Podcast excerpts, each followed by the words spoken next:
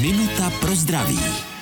Je někdo ke vzniku křečových žil náchylnější? Co se týká pohlaví, mývají častěji křečové žíly ženy. Když vezmeme, proč vlastně křečáky vznikají, tak je to proto, že ze spoda z nohou se krev musí dostat nahoru. A pokud je tato cesta stížená, třeba v těhotenství, je to rizikový faktor. Už samotné ženské hormony se podílejí na rozšiřování těch žil, takže problémy vznikají častěji.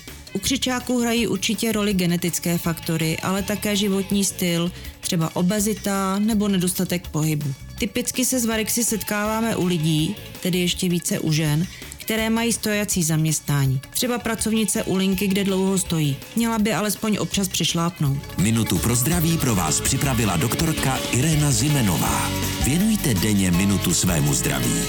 Může vám prodloužit život o celé roky. Český rozhlas Vysočina, rádio vašeho kraje.